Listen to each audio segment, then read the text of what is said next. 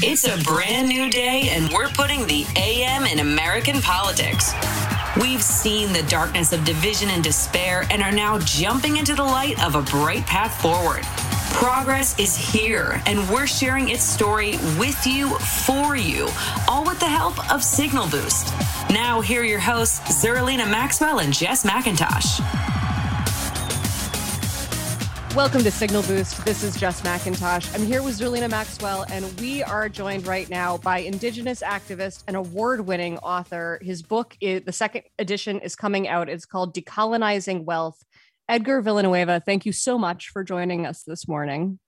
Thanks for having me on. It's a pleasure. I'm excited Absolutely. about this book. This is yeah, me too. This is absolutely fascinating. So I, I kind of want to start from the beginning. Um, let's talk about the system that we currently have in place. You focus on our healthcare, educational systems, and financial systems, and an understanding of how colonialism are perpetuated is perpetuated through them. Can you just set that up for folks who might be thinking about this kind of thing for the first time? Sure, absolutely.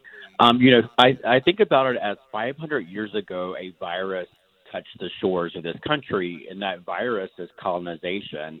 And colonization seems pretty normal to all of us because our history books are full of it, and because to this day, many of the colonizing powers talk about colonization not with shame, but with a lot of pride in their accomplishments. It's actually very strange. And this this violent force that was all about dividing and conquering, commanding and controlling, and above all, exploiting was really about accumulating and controlling and hoarding all of the wealth. And those dynamics of dividing and conquering um, still exist in our culture and our way of being. Colonization is not just uh, something that happened 500 years ago, it continues to happen. And th- those dynamics show up in our policies, in our education system, um, in our environmental policy, and absolutely in any place where uh, we're, we're dealing with wealth, such as finance and philanthropy. I feel like this is such an undercovered thing. Um, number one, because of what you've started out saying, which is that we actually don't like often go like, wow, it is a little bit weird that we sort of brag on ourselves about how we discovered America um, when what that was was settler colonialism where we committed acts of mass genocide to take people's land and then cut it up uh, and then sell it as real estate. um, so, I mean, it, it feels like to me like just first that that first point is something that people don't talk about enough. But the other piece of this too is is this idea that there are people who have a lot and they they have a lot of stuff because they they've earned it or deserve it. Um, and somehow they're savvier and smarter. And then if you don't have wealth or a lot of stuff, then you somehow have, you're like somehow a failure at this thing we're all trying to do called life. Um, can you speak to sort of the piece where from birth we're sort of acculturated to believe that our worth comes from the amount of stuff we have. Our worth comes from uh, the amount of money in our bank account and that you could like actually feel better or worse about yourself as a human being based on just that alone.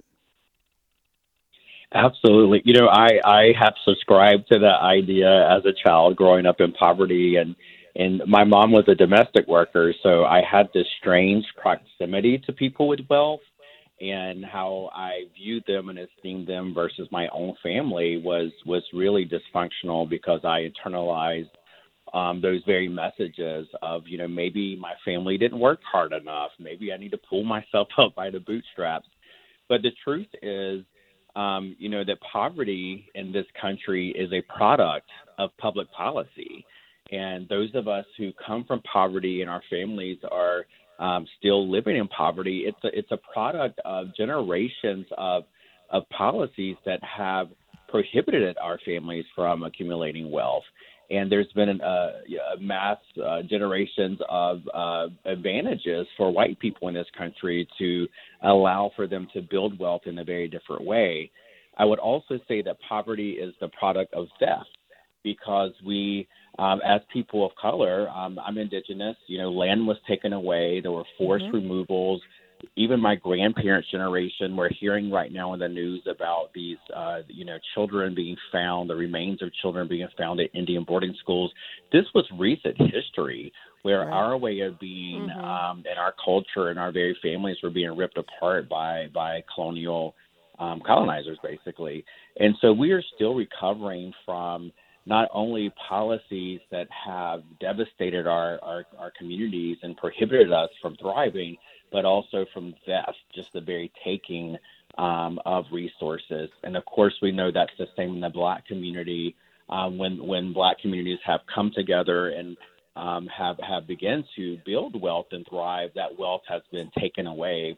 Um, you know, even the the Tulsa Tulsa massacre is an example of that that we um, acknowledged this year finally um, in this country. So it is this this idea this you know I think white supremacy has has really perpetuated this this propaganda or this idea of something that is just not true where it's actually all about policy and the extraction of wealth that has created this divide um, of who has wealth and who doesn't have wealth in this country.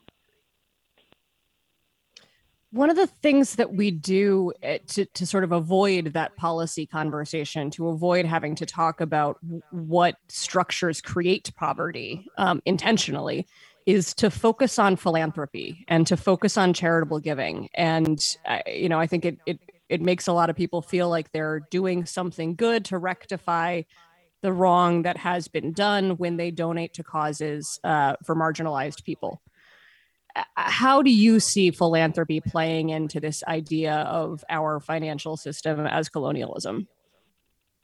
It, it's very much connected. Um, you know, philanthropy, as you're saying, you know, in general, philanthropy is a good thing, right? It's about loving people, sharing resources. Philanthropy, institutional philanthropy, has done a lot of good um, in this in this country. It supports social movements. Um, but we have to really take a step back and, and look at what's really happening and understand that philanthropy and the money that we have in these institutions, which is about $1 trillion um, in the United States, we're talking about a lot of money. We have to ask the question where did that money come from?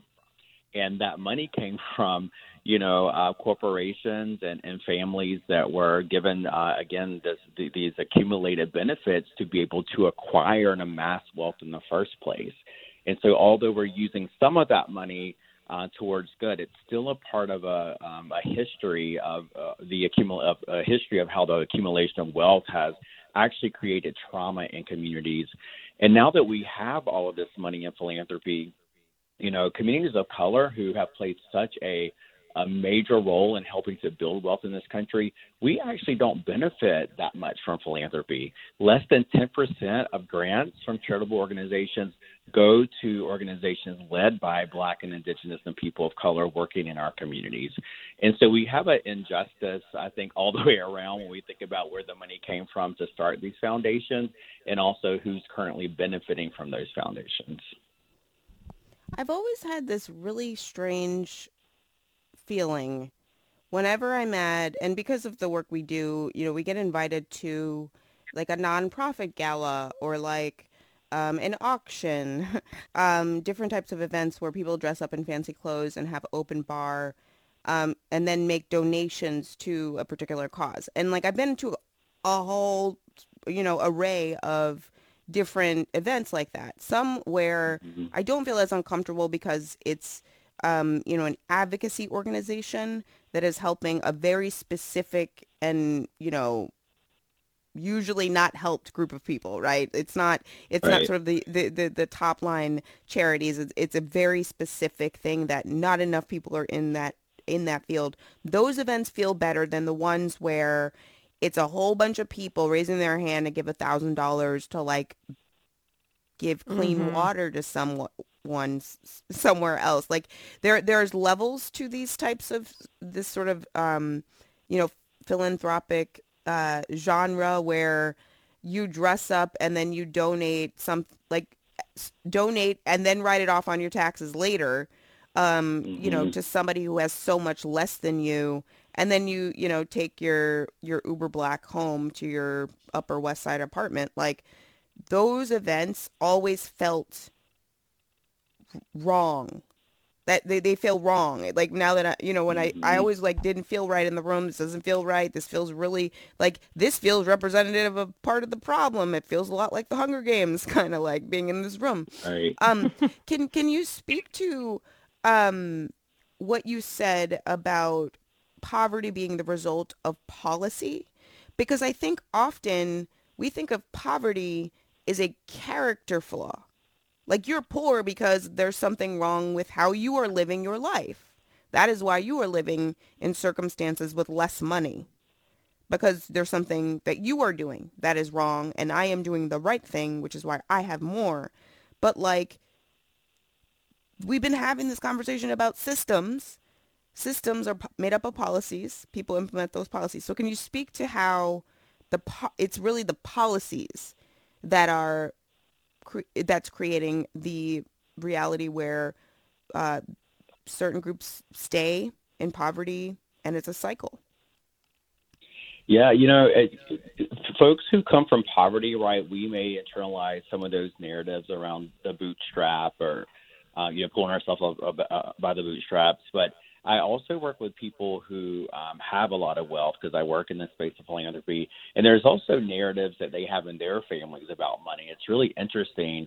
Um, and uh, some of those are, are false narratives about, you know, so, someone working very hard, and and you know, not saying that people don't work hard and people haven't worked hard, um, but a lot of that wealth was inherited and, and passed down, and, and so it just builds and, and accumulates over time. And no one really talks about, um, you know, the policies through the years that have really benefited and propped up um, white folks in this country that we have not been able, as people of color, to have access to, including like some of the policies historically that are, are sort of labeled as, um, you know, progressive um, um, economic policies like the GI Bill, which, you know, some say helped to establish the, the middle class in the United States, right? A lot of folks were able to get a home for the first time and to begin building wealth. But um, you know, those of us who study those policies closely will, will understand that there were exclusions to um, those policies. That certain groups of folks, um, like farmers and like domestic workers, were not eligible to benefit from the GI Bill. And of course, those professions at the time were, um, you know, a majority occupied by people of color. So all through through time, even when there's been attempts to have policy to help um, you know, build wealth and or, or, or you know to close this wealth gap, there's always been exclusions for people of color. So we are really, um, you know, looking at generations and generations of just very intentional policies and. And of course, white supremacy that has continued to per, um, perpetuate this, this gap. You know, uh, to your point about the galas, I just kind of chuckle because I've been to many, many of those too, Mhm. and it's um, th- there is a difference um, of feeling in some of those because for me it's like in some places it's really about charity right it's really about coming together and writing this this check to some folks over here that we don't know or have a connection to a relationship to and it, it is it is sort of um it, it feels like you're alleviating some guilt because of your your Yeah. own status um, Yeah. versus organizations and, and nonprofits that I'm a part of that I'm supporting where I am I'm deeply connected and centered in relationship and I know those communities and I know those organizations so I'm I'm putting my money to use in a very different way where it feels like a sort of reciprocity I'm giving back and um, these communities or your organizations are working in my community so it, it really is I, I say money can be medicine because it, really is about how we deploy money it's not about the money all the time it's really about us as people and how we are putting attention behind our resources? Is it centered around relationship or is it centered around, um, you know, some some type of disconnected, you know, guilt relief kind of thing? Because I think that money used in the right way can actually help to repair, you know, not only the the race wealth gap, but also just our, our history of, of racial violence and trauma by using money in a in a very different way than it has been used historically. We only have I wanna- about a minute left, so I, don't want to ask you about too credit complicated reporting, a but that'll question. have to happen another day. Yes. and I want to talk about reparations. So let's just have you back Yeah. sometime to Yes, keep this please. conversation going. Yes. yes, please. but we're we're the book is called uh, Decolonizing Wealth Indigenous Wisdom to Heal Divides and Restore Balance. Um, we highly recommend it. Edgar Villanueva, thank you so much for joining us this morning. Thank you for having me on. I really appreciate it. Anytime. We'll be back tomorrow with another Signal Boost podcast. Thanks for listening.